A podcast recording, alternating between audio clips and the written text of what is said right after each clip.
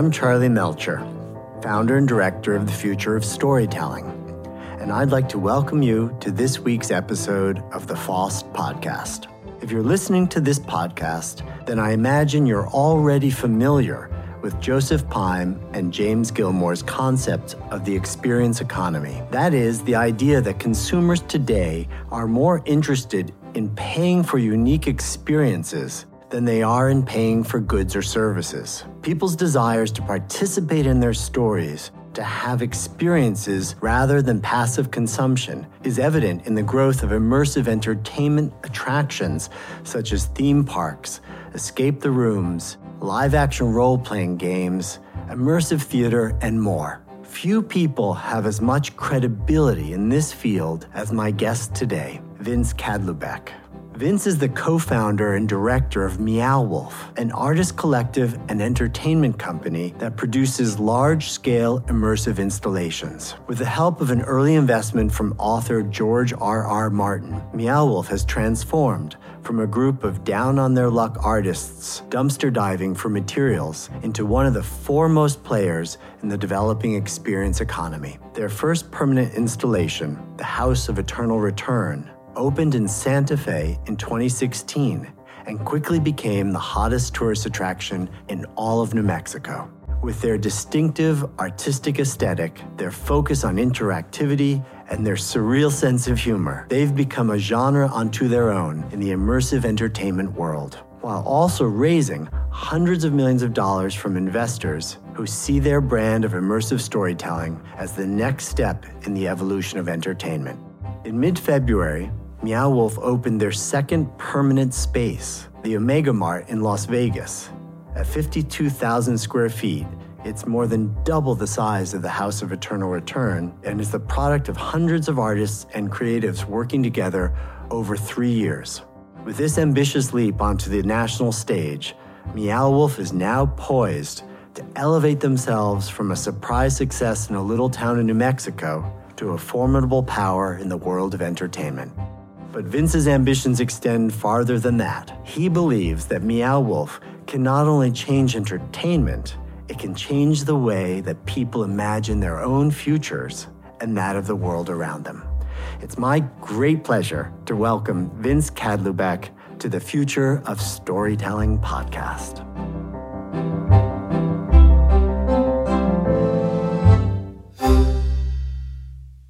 Vince Kadlubek, it's such a pleasure to have you on the Future of Storytelling podcast. Thank you for being here today. Yeah, thanks for having me, man. Hey, I hear that there's a, a new Meow Wolf adventure coming in Las Vegas. That is awesome. Yeah, it's been a long time coming. It's uh, it's crazy that it's actually right around the corner. We've been working on this project now for, I would say, about three and a half years.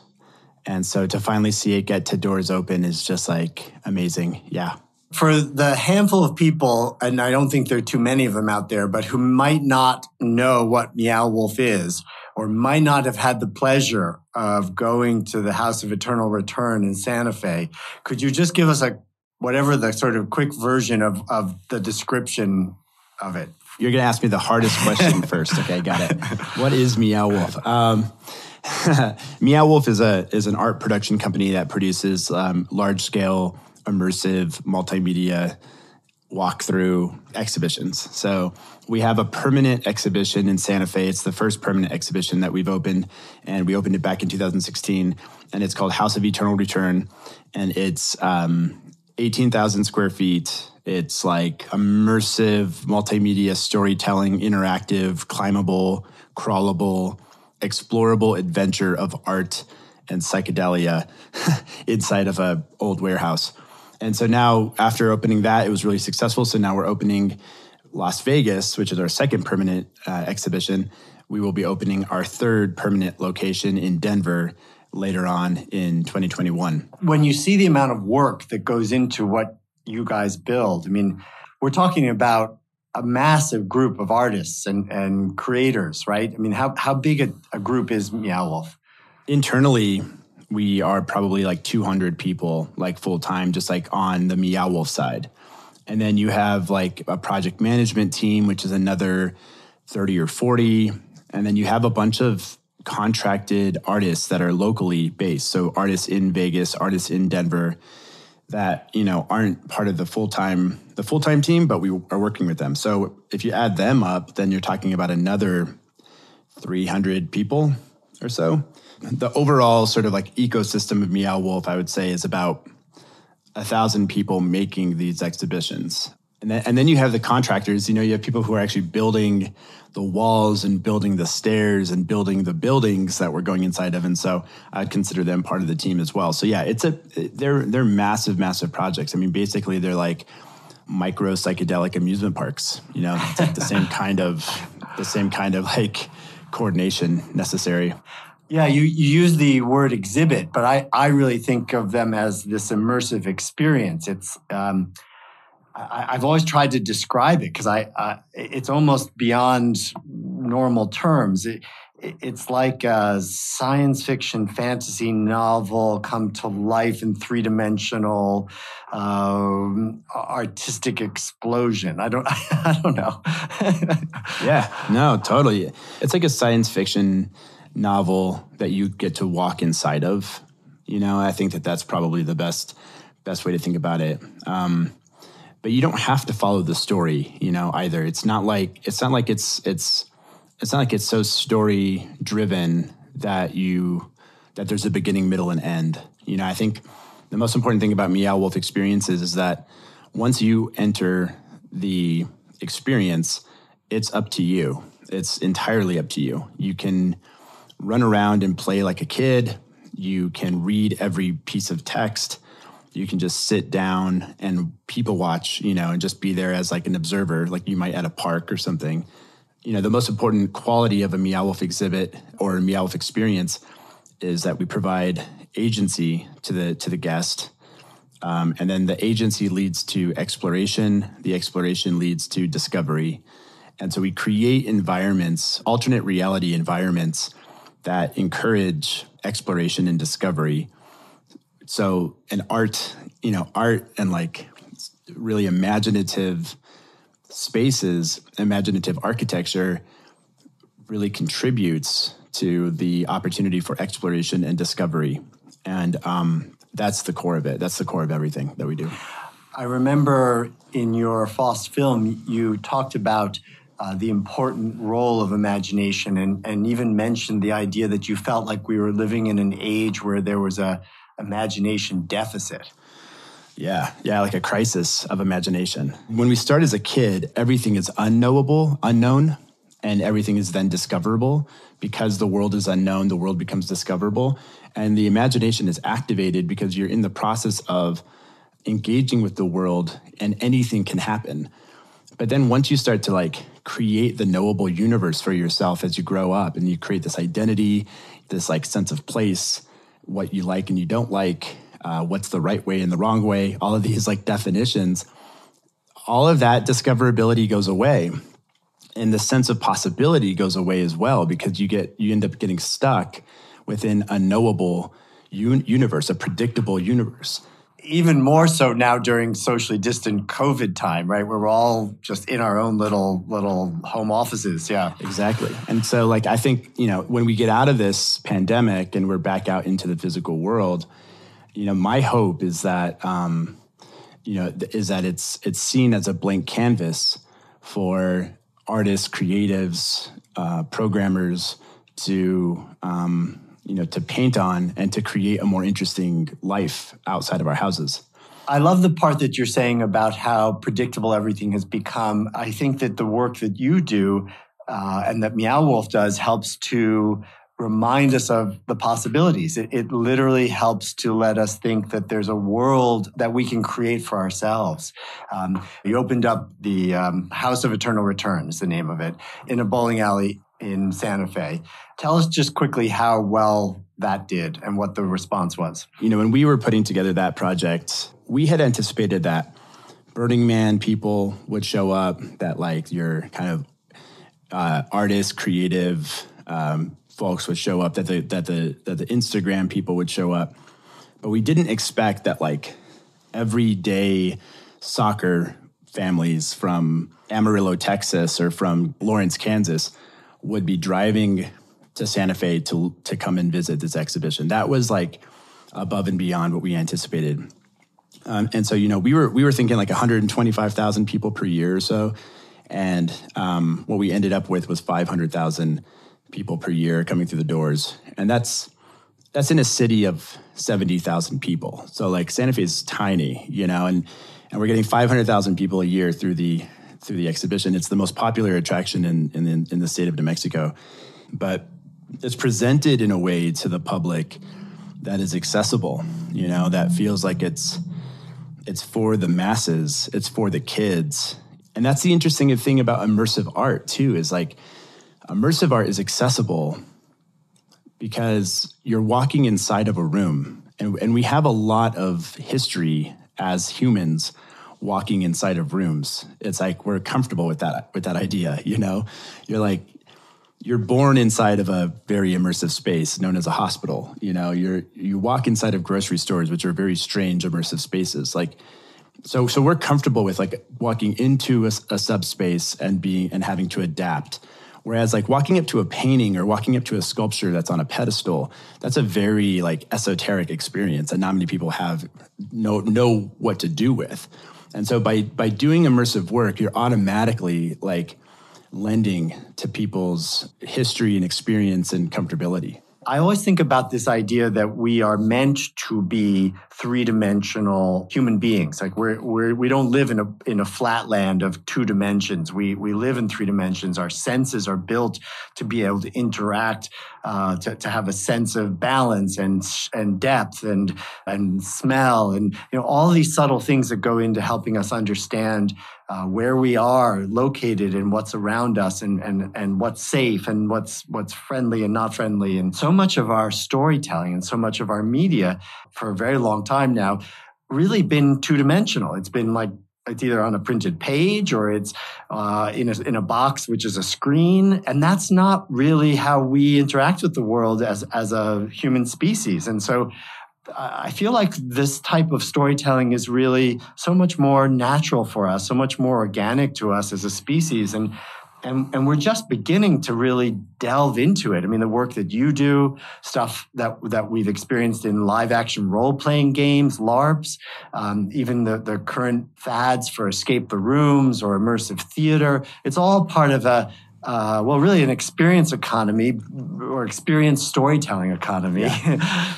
we don't experience life on paper. We don't experience life through, you know, with a controller in our hands, you know, as a video game. We experience life through walking around, interacting with people, and making choices, having agency. And so, what we're trying to do with Meow Wolf is we're trying to actually eliminate all of those unnatural operational limitations and just present an environment for people to interact with the story is to be chosen by the by the audience member. You can learn about stuff, but at the end of the day, you're the one stringing together the story. We had on the show recently on our podcast uh, Yoni Bloch from Eko, and his company does branching video very beautifully, and and it enables people to make choices as they're watching videos or commercials or films. And we talked a little bit about the changing nature of being the author, where you had to make some peace with sharing agency with the audience, with the with the people who are who are participating in your story and how that's uncomfortable for a lot of people. Although Yoni did make the point that it's not giving up control, it's providing many different paths for people to kind of get to the same place.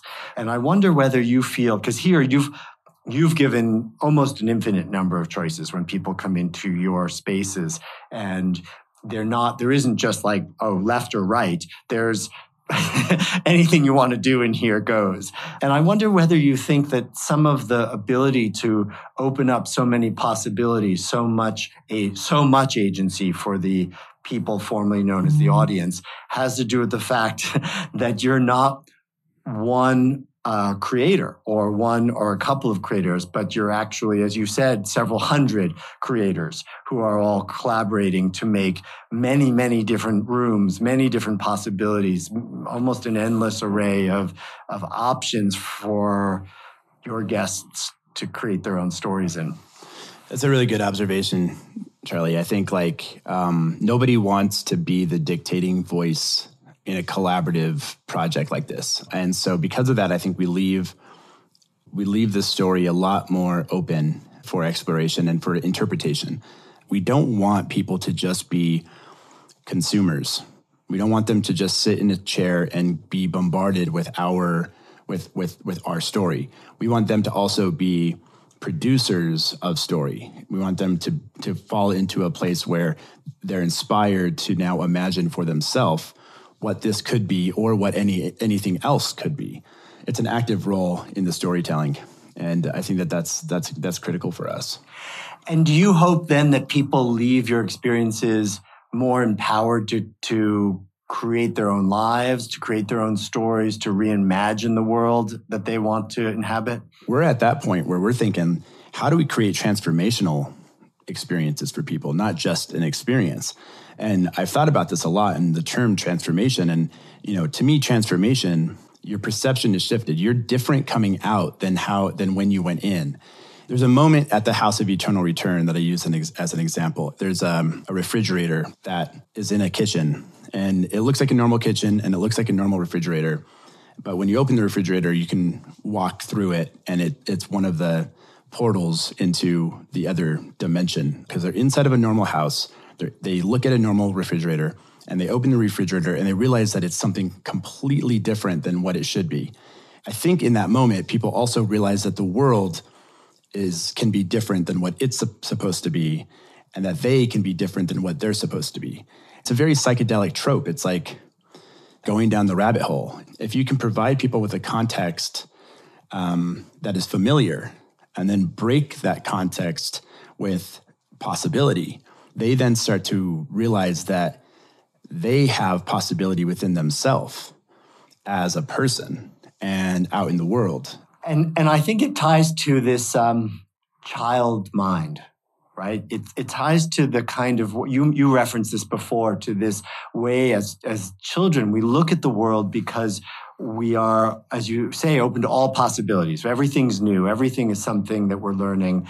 We we come at everything with with a kind of openness and an awe and we learn over time to shut that down. We learn to to not question things, to take things as they are, to, to fall in line. That just reminds me of that amazing TED talk by Sir Ken Robinson. This famous TED talk is literally one of the most popular ones of all time, where he refers to a classroom and a group of kids, I think it's like first graders, and the teacher asks, Who can sing? And everybody raises their hands. And who can draw? And everyone raises their hands. And who, who, who can dance? And everyone raises their hands. Because as children, they think they can do all these things. Then they check in again with maybe it's like sixth graders. And at this point, they ask them who can draw and who can dance and who can sing. And, and almost nobody's raising their hands because they've learned that they're not experts at these things and therefore they think they can't do them at all. Um, and it's just a sign of that kind of child mind that we need to be able to have an imagination, a creativity as we look at the world fresh. You have an analytical mind um, that analyzes what has happened and then uses the data from the past, what has happened, to determine the present and that's like an analytical mind. And it's a it's an important mind because it's it it it helped us survive through evolution. Like there was a tiger behind that bush yesterday. And so i need to remember that and not go over to that bush today to avoid that tiger. And so you need to be able to learn from the past to make to make determinations today. But uh, the more interesting capability for humans is that we we could shift that and we can actually determine who we are not based on the things that have happened to us in the past but by the choices that we make going forward into the future. So i am not who i have been. I am who i am becoming is like the shift. And so much of our identity is that you know the default identity is created through past based experiences. And there's the imagination and the creative process, the creation process, shifts you from I am what I have been into I am what I am becoming and puts the power into every choice. So now every choice moving forward is the determining factor for who I am rather than these things that have happened in the past that I have no control over anymore. That to me is the creative process, the creator process, the creation process where where people are are opened up to the power of their own choice. And that happens through imagination. That happens through imagining who you can be, imagining what can happen, and then taking the steps to do it. So I can't wait for Meow Wolf education or university. I can't wait for Meow Wolf housing. Uh, okay, I want to live there. That's I'd like to pre-order a, an apartment in Meow Wolf housing, or I'm sure apartment's not the right word. Yeah, we need a city. You know, I'd love to. I'd love to have have a city at some point. You know, get like a few thousand acres and and be able to you know have have our own development. I think that that would be incredible. Through wayfinding technology, through augmented reality headsets, I mean, we're going to be able to connect a network of like minded creative experiences that all sort of sit within the same experiential universe.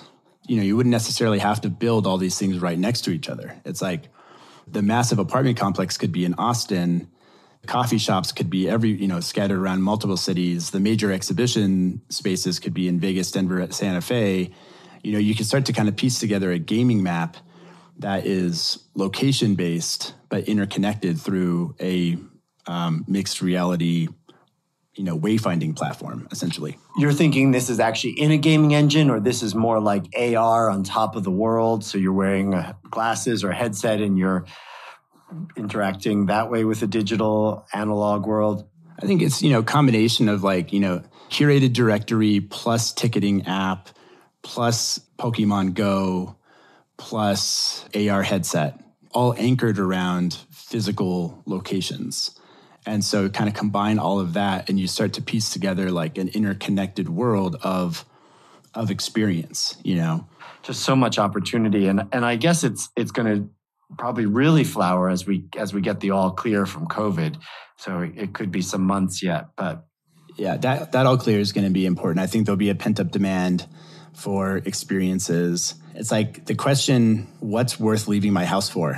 yeah. like, and, and there's going to be, you know, there's that, that's going to be an important question. And you, so you're going to have to create things out in the world that are worth leaving the house for. Plus, you know, I mean, the decimation of traditional retail and the decimation of movie theaters and, you know, stuff that was already on its way out. And now it's kind of just like, you know, nail in the coffin. And so there's also going to be an abundance of square footage out in the world that there's not really a plan for, there's not really programming for. One of the things I found so interesting that I learned through this pandemic was um, what happened in the last one. I never understood that the roaring 20s was a direct response to the Spanish flu of the teens. The all clear came, and what we get? But what we know of as the roaring 20s what, what's going to be our version of that? It's going to be uh, really interesting. Yeah. Well, in Roaring Twenties, I mean, you know, the the the most experiential, successful experiential industry uh, that we know of came, was came out of came out of that, which was the the amusement park, the theme park, came out of the Spanish flu, and like the first amusement parks were in the 1920s. They were getting out of their house, and now they're getting out of their house to do these crazy things and ride these crazy rides and yeah, it's it's exciting to see what what could be on the horizon. The big missing piece for us is going to be capital funding. The hope is, you know, that Meow Wolf can show success in Vegas, Meow Wolf can show success in Denver, that other private equity firms and other venture capital firms um, start to see that location based entertainment is viable as long as you invest in the right artists, that you invest in artists.